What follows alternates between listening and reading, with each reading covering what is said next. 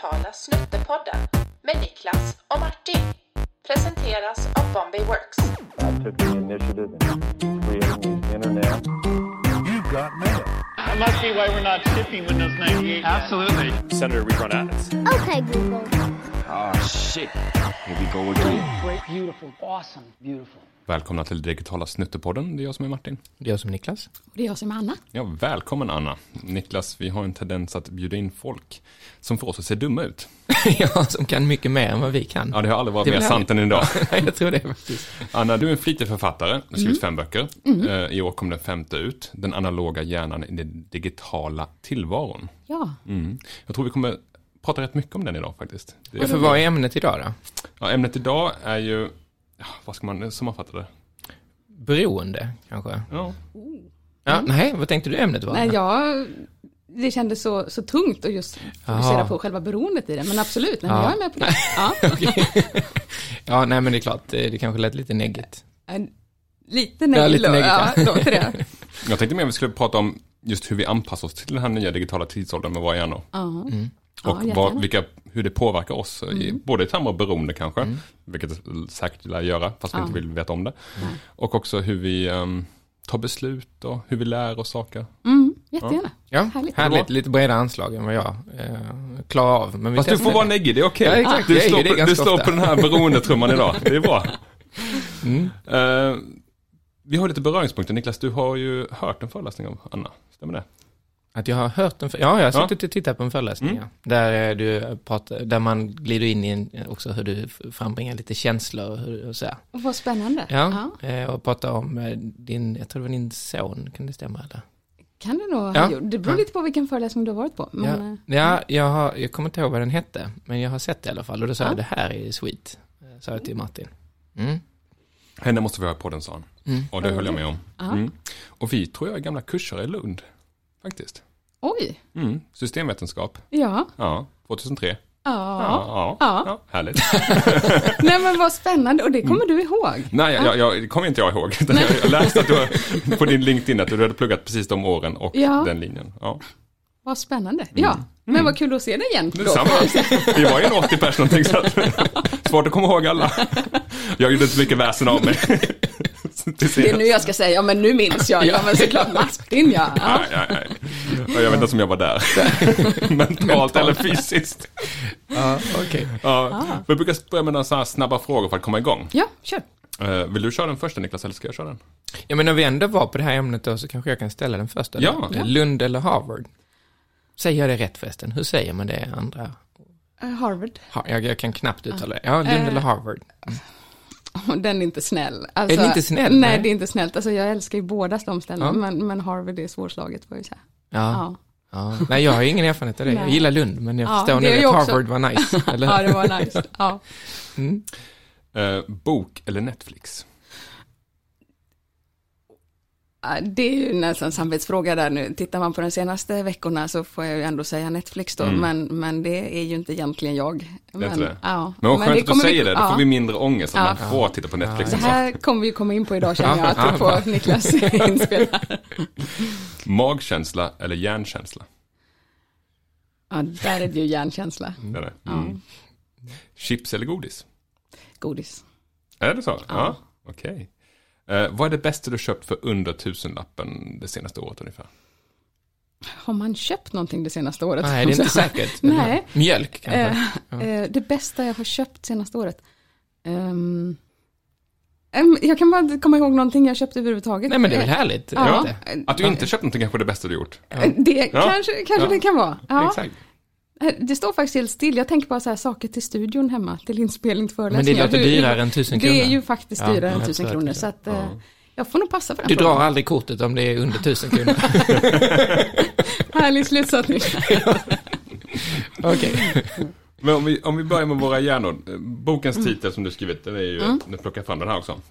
Den analoga hjärnan i den digitala tillvaron. Ja, Och när jag läste den här titeln så fastnar jag mest för ordet analog. ja, För jag har alltid tänkt att våra hjärnor, de måste väl vara digital. ja. Det måste väl vara binärt, att vi tänker ett och noll precis som en dator. Jag eh, gör ju lite fult av att jag använder en sån titel och Smart. någonstans dementerar på slutet att det inte är fullständigt korrekt. Eh, För att, Fast, fast jag hittar forskning som sa att det var korrekt. ja, alltså det, man kan ju inte säga att hjärnan är varken analog eller digital egentligen. Den är både och. Mm. För att visst är nervcellernas eh, kommunikation med varandra som ettor och nollor. Ja. Den är på eller av, så är det ju. Men själva systemet är ju dynamiskt och inte så förutsägbart som ett eh, och nollor system. Så det är både analogt och digitalt system i hjärnan. Men det är ju jättemärkligt att kalla vår hjärna för digital. För att eh, när vi pratar om digitalt lärande och allt sånt där märkligt. Jag brukar alltid hävda med digitalt lärande. hjär- Hjärnan blir inte mer digital bara för att vi lever i en digital tillvaro.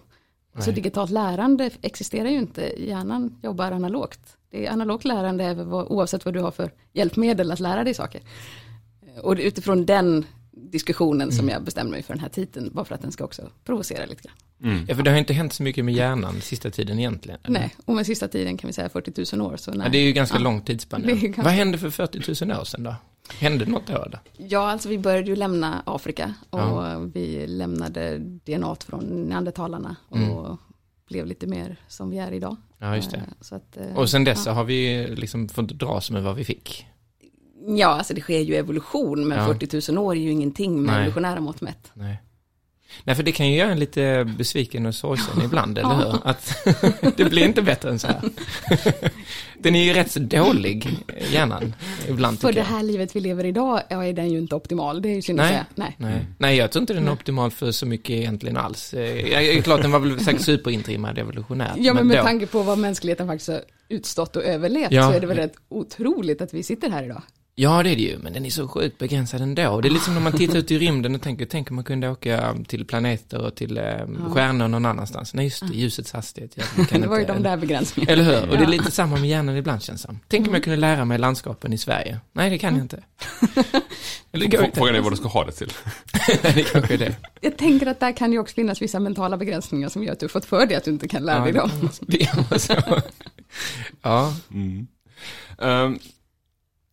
Kan det digitala kanske hämma vår analoga hjärna då? Eller, eller blir vi mer digitala av att konsumera mer digitalt? Eh, och alltså den här diskussionen om hur hjärnan blir mer eller mindre digital eller analog, den är ju väldigt abstrakt och filosofisk. Så jag skulle nog inte säga att vi kan påverka överhuvudtaget i den bemärkelsen.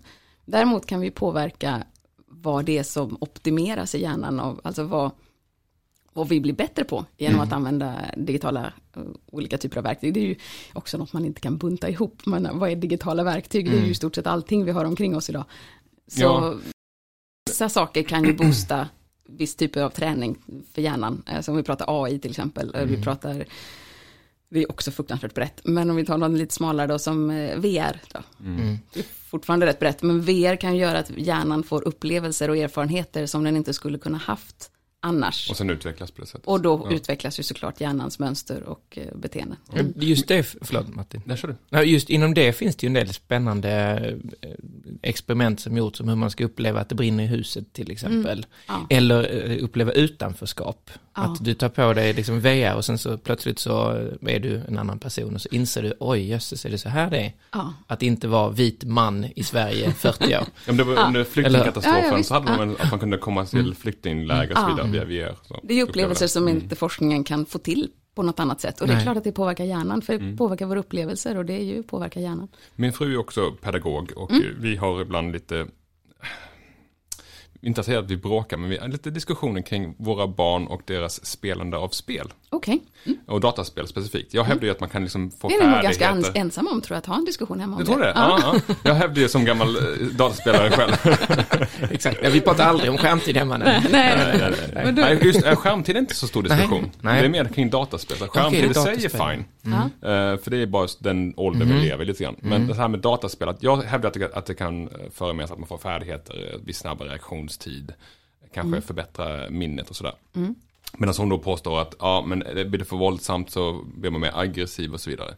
Och då kikar jag på en ganska intressant forskning som säger att ja, man blir faktiskt mer aggressiv av att spela dataspel. Jag ska också eh, citera vem det var som hade den här forskningen.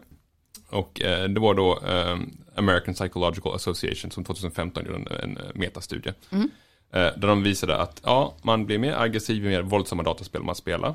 Eh, men jag tyckte att den här forskningen var helt värdelös. För vet ni hur de mätte aggressiviteten?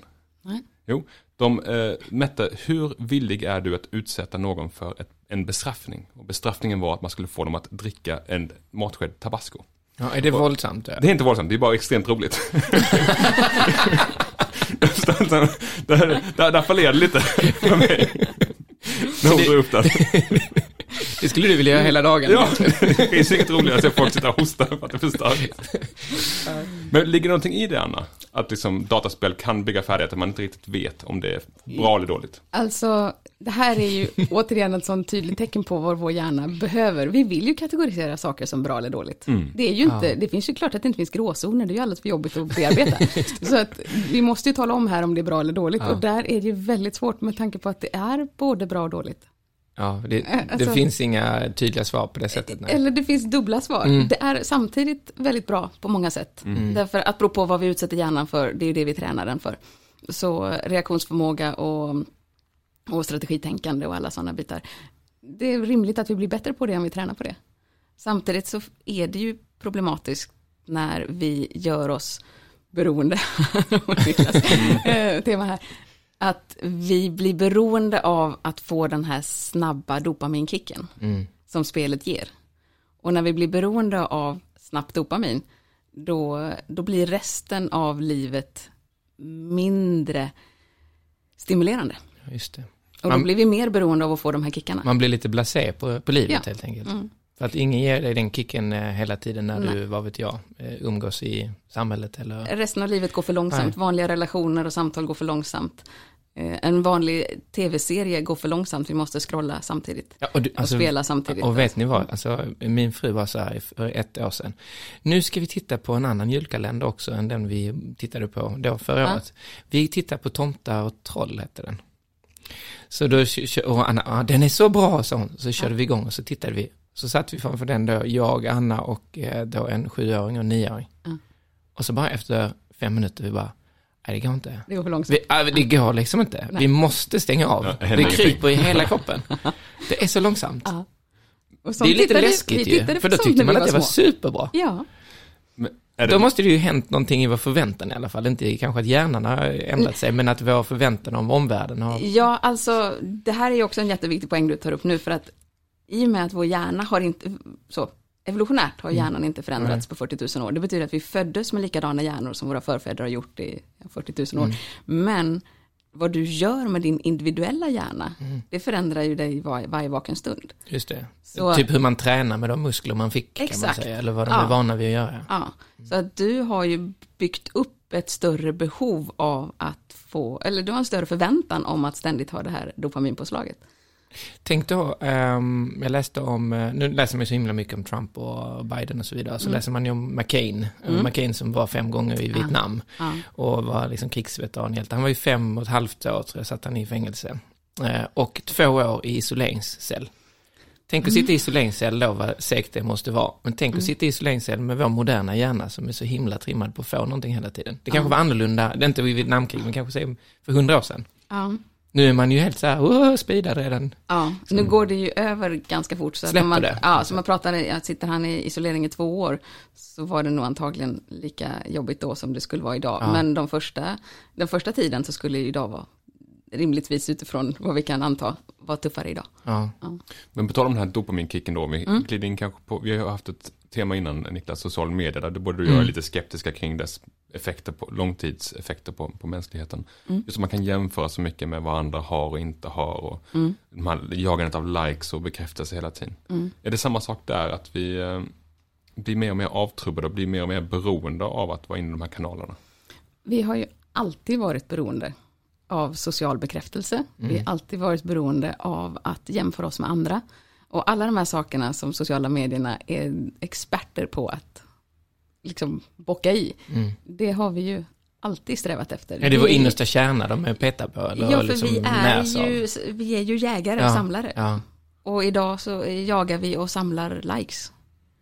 Så att vi har ju allting annat i överflöd. Allting som hjärnan är gjord för att hantera i brist. Alltså interaktioner, kontakter, produkter, eh, socker, information. Allt det här har vi ju i överflöd. Och det, de, det är de senaste hundra åren vi har fått det här överflöd. Vår 40 000-åriga hjärna har ju haft brist på det hela sin historia.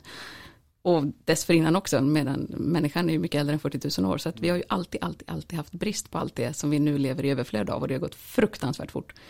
Men vi är ju fortfarande jägare i hjärnan. Liksom. Och då får vi jaga sånt som vi fortfarande går, kan jaga. Och då blir det abstrakt. Vi får alltid fram några guldklimpar. Vi är jägare och vi är samlare. Den tar jag med mig faktiskt. Den är nice. Ja, men, det, men är det då så att om vi inte hade haft, eh, jag menar, liksom låt säga att vi inte har social media, Mm. eh, så, så hade vi haft allting serverat, så då hade vi behövt jaga något annat. Ja. Då hade vi plötsligt sprungit runt och kanske, vad vet jag, plockat löv, för det var liksom så himla givande och stimulerande. Och sen så var alla helt masspsykos eh, Ja. inriktade på att det är löv som gäller. Ja. För någonting måste vi göra. För vi kan inte bara sitta hemma och titta på Netflix, bara. Vi måste jaga något också. Ja, vi måste jaga något. Hur ersätter man då det här jagandet med någonting hälsosamt som man kan jaga? Ja, alltså vi, det här, vet jag inte hur djupt och hur långt vi hinner komma in på det här, men om, kort, kortfattat kan man väl säga att det vi söker här, det är ju stimulans som vi får från snabbt dopamin. Och det finns inget som ger oss så snabb, om vi pratar egenproducerat eh, substans i, i kroppen, så är ju snabbt dopamin det snabbaste vi kan må bra. Men om vi har lite tålamod med det här obehaget, som man ju haft tidigare i historien har behövt ha, för det har inte funnits något alternativ, har inte funnits så mycket källor till snabbt dopamin. Då, eh, då börjar man söka andra saker för att hantera den här ångesten, eller vad vi ska kalla det för, alltså den här känslan. Bristen. Bristen, obehaget, tristessen Ja. eller stressen eller allt obehag du kan tänka dig. Ja. Vi har hittat andra sätt att hantera det. Och då har vi gått till att istället söka oss till oxytocin. För det är oxytocinet som rent kemiskt i hjärnan kan byta ut eh, platserna för, för kortisolet som är vår stress, vårt stresshormon. Så vad det handlar om det är att istället för att gå till dopamin Mm. så gick vi till, och kan än idag förstås gå till oxytocin som vi får av gemenskap, trygghet, eh, umgänge, empati, alltså empatiska Mm. relationer, eh, att gråta ibland, alltså att beröras mentalt och fysiskt. Och, förlåt nu, så att, eh, jag fattar delvis, men, Mm. så att, eh, men det här dopaminkicken vi får hela tiden av att sitta på social media, Ja, det går fortare. det går fortare. Så Ja. den är lite lättare att få på något sätt och den är lite Ja. lättare att, eh, för den är mer kravlös kanske Ja, ja, också. visst. Mm.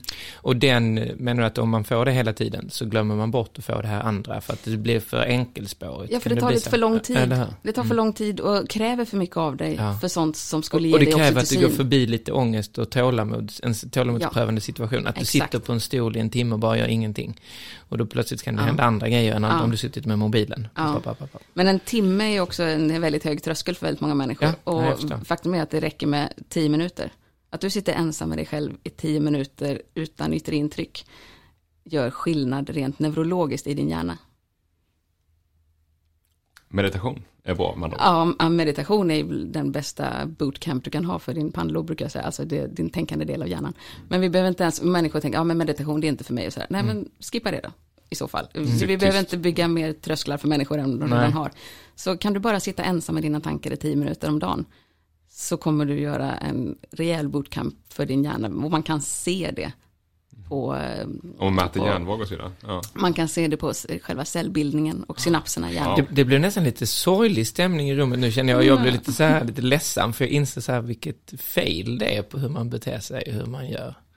Eh, för att, nej, jag är inte på social media, Nej? men jag är ju på något sätt hela tiden kollar så här, kollar mejlen och sen så, nej men nu ska jag läsa den här artikeln och sen bara, bara, bara, bara, bara, bara. Ja. Och sen så, så somnar man liksom, pop, på kudden, så vaknar man på morgonen och så, ska jag kolla en artikel och så, Ja, dopamin, dopamin, dopamin. Ja. Problemet med dopamin det är ju inte att det är ju ingen må bra-substans. Det är en vill ha mer-substans. ja.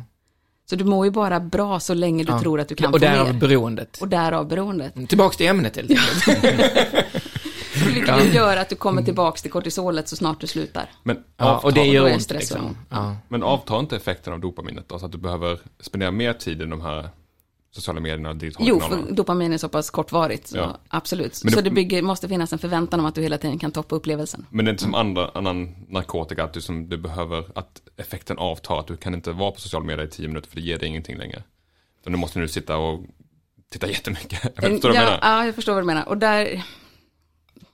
Det är ju det är lite komplext såklart, såklart att det är, det är hjärnan. Liksom. Men om vi säger att motivationen och det som driver oss att göra saker, det, det är så ofta vi kopplar ihop det med att det är själva en belöning, liksom. det är någonting vi faktiskt får. Och nu har man mer och mer sett i ganska ny, nyare forskning att vad egentlig motivation är, det är att bli av med det där obehaget av att inte ha det. Att väl få det är inte belöningen egentligen. Belöningen är att känslan av att kunna bli av med obehaget av att inte ha det. Du förstår vad jag menar? Så att Jag det är själva förväntan i sig Mm. som är motivationen. Och när den, mot, när den förväntan börjar trappa av för att det finns liksom ingenting, det blir ju inte roligare än så här. Du har redan scrollat igenom, det, det, liksom, det händer inget för dig. Nej. Äh, då slutar du ju och då är du tillbaks till en lägre nivå av dopamin än du var innan du började få kicken. Mm. Och då har du ett ännu större behov av en ny kick. Ja, och, och där har vi lite risk för typ att man glider in i depression och så vidare då, Ja. ifall man, Men då går du och tar ett fika eller en Red Bull eller så går du och shoppar saker du ångrar eller så. Men det känner man igen, man, man kommer i slutet av flödet och så, så ser man att här fanns inget mer. slutet av flödet, tar det slut? Har du slut på flera? Jag, jag har inte så mycket vänner. Nej men Nej, alltså, jag vet ju inte, man, eller jag- har, man har kollat typ Instagram ja, så okej, kommer det typ ja, att, till, tillbaks till gårdagens Ja, inlägg och så vidare. right. Och så stänger man, ah, stänger man ner den där. Sen, det, kan, det går inte mer än tre minuter så öppnar man den igen. Det kanske har hänt någonting. Och det har det ju inte. Nej. Men man är ju tror ju helt- det. Och det är, det är den här förväntan som du värdelöst. säger. Ja, ja. Att man liksom bara är helt sam... Man är som den här råttan som springer till, Ja. till den här kranen Ja, för egentligen är det så, alltså, återigen, jag har ju inte Facebook, jag använder inte Instagram och jag har Nej. inte Twitter det. Men jag är ju väldigt taggad på att gå in på DN och SvD och CNN och se om det har hänt något. Vad är den nya liksom, världsnyheten? Vad är det nya som har hänt? Oh, wow, nu Ja. måste jag sätta mig in här och läsa detta. Ja. Det är egentligen samma sak, det är bara Det är att det är inte liksom, personer i min omgivning som kommer med grejerna, utan det Nej. serveras från Det är, liksom, nog, det är nog mer tidskrift. bildande men det är lika Det är deprimerande lika deppigt, ja men det är det jag menar. Jag säger inte att det är bättre, det var det jag försökte komma in på, att det liksom blir samma effekt. Samma Ja, med tanke på effekt. att det handlar ju om för dig att det skapar dig hela tiden eh, nyheter för hjärnan. Mm. Vilket vi ju såklart ska, hjärnan ska ju belönas av att skaffa sig nyheter. För det är ju sättet våra förfäder har överlevt, att inte missa nyheter. För det är ju det som dödade dem i så fall, Mm. Ja, de ja. missade Ja. vad som var. Det är bara att det, det finns för mycket nu på något sätt. Ja, och dessutom har vi ju nu ett helt, en mediakultur för att media funkar så, att den, det säljer ju med negativa nyheter. Mm.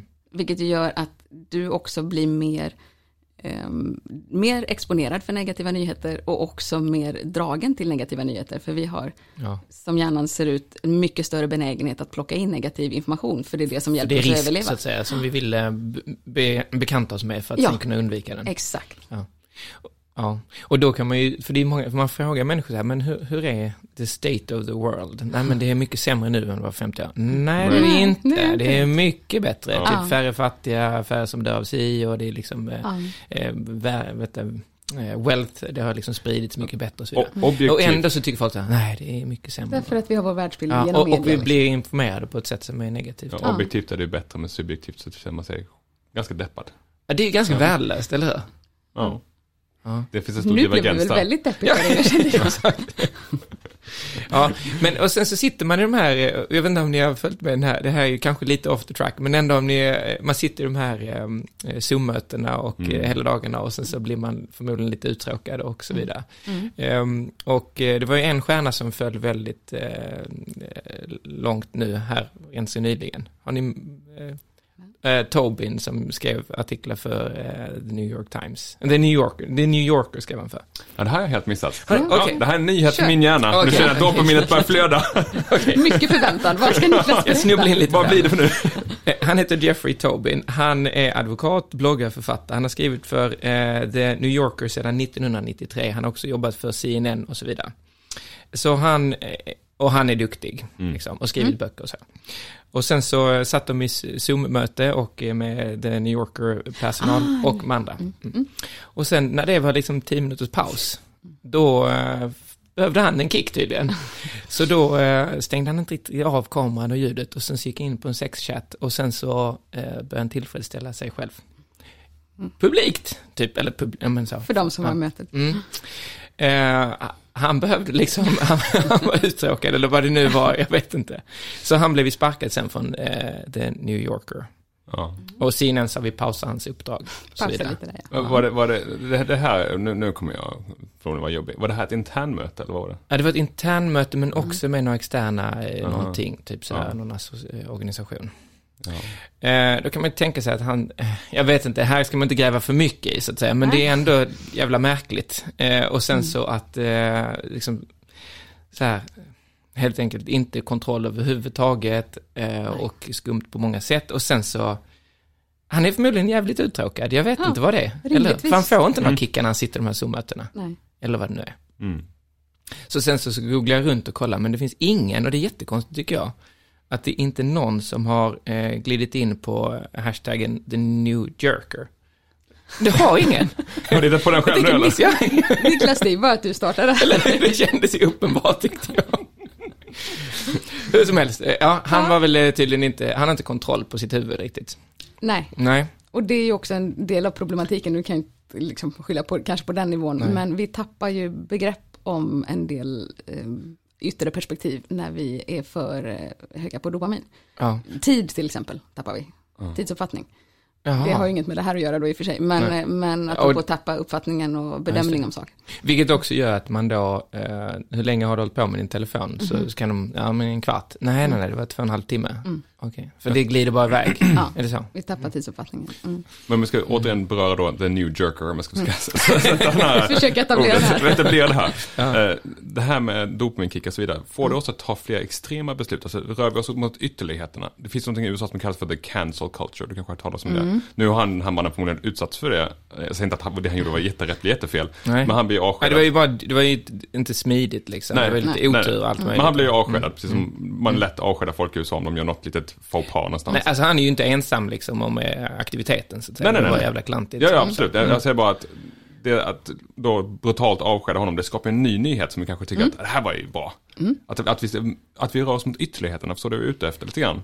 Ja, apropå, Att det blir väldigt svart och vitt. Så det här med Ja. gråskala, det, det har ingen nytta för oss, för vi får ingen, ingenting ut av det. nej, Ett och vettigt samtal liksom. vi behöver ju också hela tiden, som jag var inne på, om vi, om vi har dopamin som vår primära källa för, för eh, stimulans och eh, motivation, då blir det ju ett behov av att toppa hela tiden upplevelsen, för det är så dopamin fungerar. Det måste toppas för att fungera. Precis, för tittar vi på sociala medier med likes och så vidare och mycket extrema åsikter så känns det som att det speglas också i politiken idag. Att vi rör oss mot mer ytterligheterna för att liksom det är där man kan på något sätt kan få uppmärksamhet för sina åsikter. För att folk är så blasé och sitter och Ja, kollar på och det är nyheterna. där som man använder, som användare också kan få en kick och något att engagera sig Ja. för att det kanske är Så här tycker jag extremt. inte, men så här tycker jag. Ja, och så kan man gå ut, eh, men vi behöver inte nämna några namn på specifika politiker, men, Ja. men om man har som strategi att man går ut och gör extrema uttalanden. Mm. Och sen så, så folk bara blir chockade och får Mm. en direkt eh, chockupplevelse. Och sen så går man ut ett par dagar senare och så gör man en, ett statement som ligger lite mer moderat jämfört med, alltså inte Mm. Då tar man lättare moderat. till sig det. Ja, då tar man lättare till sig, för man har redan, "Åh, åh, nej men så extrem var han ju inte. Och så är det bara de där som, som är emot honom, hen, eh, som, som reagerar vi, vi, på... vi kan nog säga att det är alltid honom. Ja, och det är det ju alltid egentligen i sådana här Ja, sammanhang. Det är ja. alltid någon galen man. Exakt, någon galen vit man. Men Ja, men, ja, men det är ju intressant då att man har blivit så blasé av den här eh, initiala kicken och Ja. man har höjt, eller sänkt eh, för- för ribban Ja. på, något sätt, Ja. för vad som är rimligt. ska man prata digitala termer då, med att vi jobbar med digitalisering, Mm. det känns som att alltså, social media har ju hackat våran hjärna. Att Absolut. det. Ja, därför det nu, funkar. Mm. Och nu har politiken också hackat våra hjärnor. Att liksom utnyttja oss. Med hjälp här- av social media. Ja, Mm. i stort sett. Så det här är ju ganska läskigt. På om vi ska bli deppiga igen, men ska vi kanske inte bli. Men hur tar vi oss ur den här liksom svart eller vitt och binära tankesättet? Hur blir vi mer grå? Hur har vi mer samtal? Hur får vi mer av den här, vad, vilket, eh, vilken kemikalie var det nu? Oxytocin. Oxytocin, hur får, Mm. vi, hur får vi tillgång till den?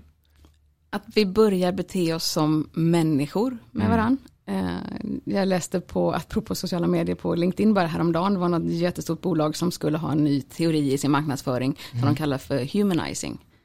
De skulle faktiskt target people, människor. Och de hade ett helt begrepp för humanizing och det, ja, det var så obehagligt. Det här, att det, här, det, här var, det här var Mondelez då, det här var chokladbolaget. Det jag förde en diskussion om det här med, med en, Ja. en gammal reklamkollega. Jo, de skulle stop talking to consumers and start talking to humans. och, och det bästa Nej, var, var de kallade det här för the most consumer-centric strategy Ja. ever. Men ni skulle ju inte prata med konsumenter. Nej, det fallerade redan på de två meningarna. liksom. Ja, jag, nej. Så att, att vi okej. faktiskt börjar se varandra i ögonen. Mm. Att vi ger varandra odelad uppmärksamhet. Mm. Att vi äter tillsammans. För det har människan alltid gjort Mm. och det är så vi bondar. Att vi pratar med varandra IRL. Alla Mm. sådana saker som vi inte kan göra idag för att vi är så distanserade. Vi måste vara det för corona. Men att vi gör sådana saker som är naturligt för oss att göra när vi umgås. Det är ju lätt att vi pratar om sårbarhet och, och vi är så öppna med varandra för att man går ut och broadcastar sitt, eh, sin dåliga psykiska hälsa eller på något sätt online. Men det är ju inte sårbart. Nej. Det är broadcasting. Eh, vad det handlar om är ju att gå ut och faktiskt möta en annan individ, en annan människa. Och läm- utelämna någonting om sig själv som gör att man riskerar någonting. För att den andra människan ska få ett värde och så vidare. Alltså det här umgänget, det här att faktiskt relationera med människor socialt, Och där Ja, för vi- känner jag att, ja, jag skulle bara säga, det är motparten. Ja. vi då som är, vi är ju runt 40, eh, vi har ju kanske det med oss för att det var så vi betedde oss som unga innan den här digitaliseringsåldern kickade igång. Ja. Men de som växer upp i det här nu, mina barn till exempel, Ja. hur lär jag dem det här? Kommer de någonsin lära sig Eller det här? har de det automatiskt? Kan de ha riktiga relationer eller är det bara alltid det här via chatt och broadcasting, är det de kommer basera sina relationer på? Alltså i det korta perspektivet så kommer de ju vilja prioritera det för att det går fortare att få snabbt dopamin än det går att få oxytocin och sen andra saker.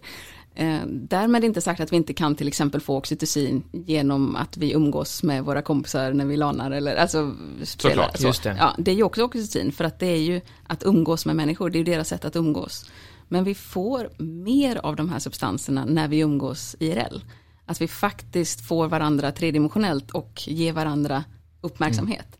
Och den typen av umgänge, den måste man ju erfara, man måste ju få erfarenhet av den för att uppleva att den fungerar. Och det är väl många som kan säga under den här pandemin att man har börjat Man umgås i tappat det, ja. familjerna. Ja, jag såg, jag ja men men att det, faktiskt det positivt, att Mm, man faktiskt börjar umgås mer med varandra och gör saker tillsammans för att man har så mycket tid tillsammans. Rent, rent genetiskt så har vi ju en, en eh, vill vi åt det här snabba dopaminet. Mm. Det finns också något genetiskt i oss som vill åt det här oxytocinet och den här gemenskapen. Och, Ja. För jag kan ju se det hos min son till exempel, han vill inte ha iPad, han vill leka. Ja, Han vill sitta med pappa och bygga lego. ja, Det kommer ganska snabbt, jag bara, nej nu är jag trött på iPaden. ja. Så jag har ju en sån här hopp om att det finns kodat där någonstans i hjärnan. Jag behöver inte göra så mycket, utan det finns där bara jag liksom befrämjar det lite. Så kommer det Absolut. komma fram. Men det är ju också det att vi kan ju träna oss i att utsöndra oxytocin genom att leka. Genom att umgås, genom att få erfarenheter som ger oss oxytocin, så blir vi också mer benägna att kunna utsöndra det. Och då blir vi mer empatiska människor och mer sociala. Eh, därför att det här kan vi träna, och för vi kan också träna motsatsen. Vi kan också träna människor i att inte värdesätta eh, levande varelser omkring sig. Eh, genom att inte ha ett umgänge med, med levande människor. Eller, eller djur också fungerar. Alltså husdjur är också någonting oxytocinskapande. Och det har man ju sett sådana studier i Japan när massor av, av barn inte, inte har andra än eventuella syskon och eh, digitala djur. Alltså Ja. de får inte ha, i många miljöer är det inte möjligt att, att ha faktiskt levande djur så att de har, eh, Robotar. gamla Tamagotchin är det som... ja men lite i mm, Nej, jag- 3.0 jag- Tamagotchi liksom. Jag Ja. har ju märkt det, vi skaffade en coronakatt tidigt i, i april. Ja. eh, När vi ändå var satt inne i huset. Och det har ju sänkt stressnivån något oerhört i, i hushållet. ja, Ja. det är oxytocin. ja, det är härligt. Och oxytocin byter ut platsen som och kortisolet, stresshormonet annars tar upp på hjärnan. Ja, då måste man alltså hem, inte hem, man måste sluta vara uppkopplad för mycket. Man måste ta paus. Så. Ja, alltså jag brukar säga att det handlar inte så mycket om vad det är vi gör, Nej. utan det handlar om vad vi slutade göra Ja. vid 2007 Just när vi det. fick de här smarta telefonerna. Börja göra det du slutade göra istället. Mm.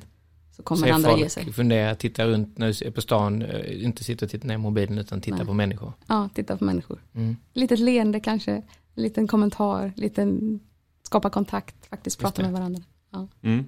Vi börjar öva på det. Ja. Mm. Gör det mer. Ja men då kör vi det då, eller hur? Vi börjar snacka lite mer med folk på stan. Ja. Lagom. Lag.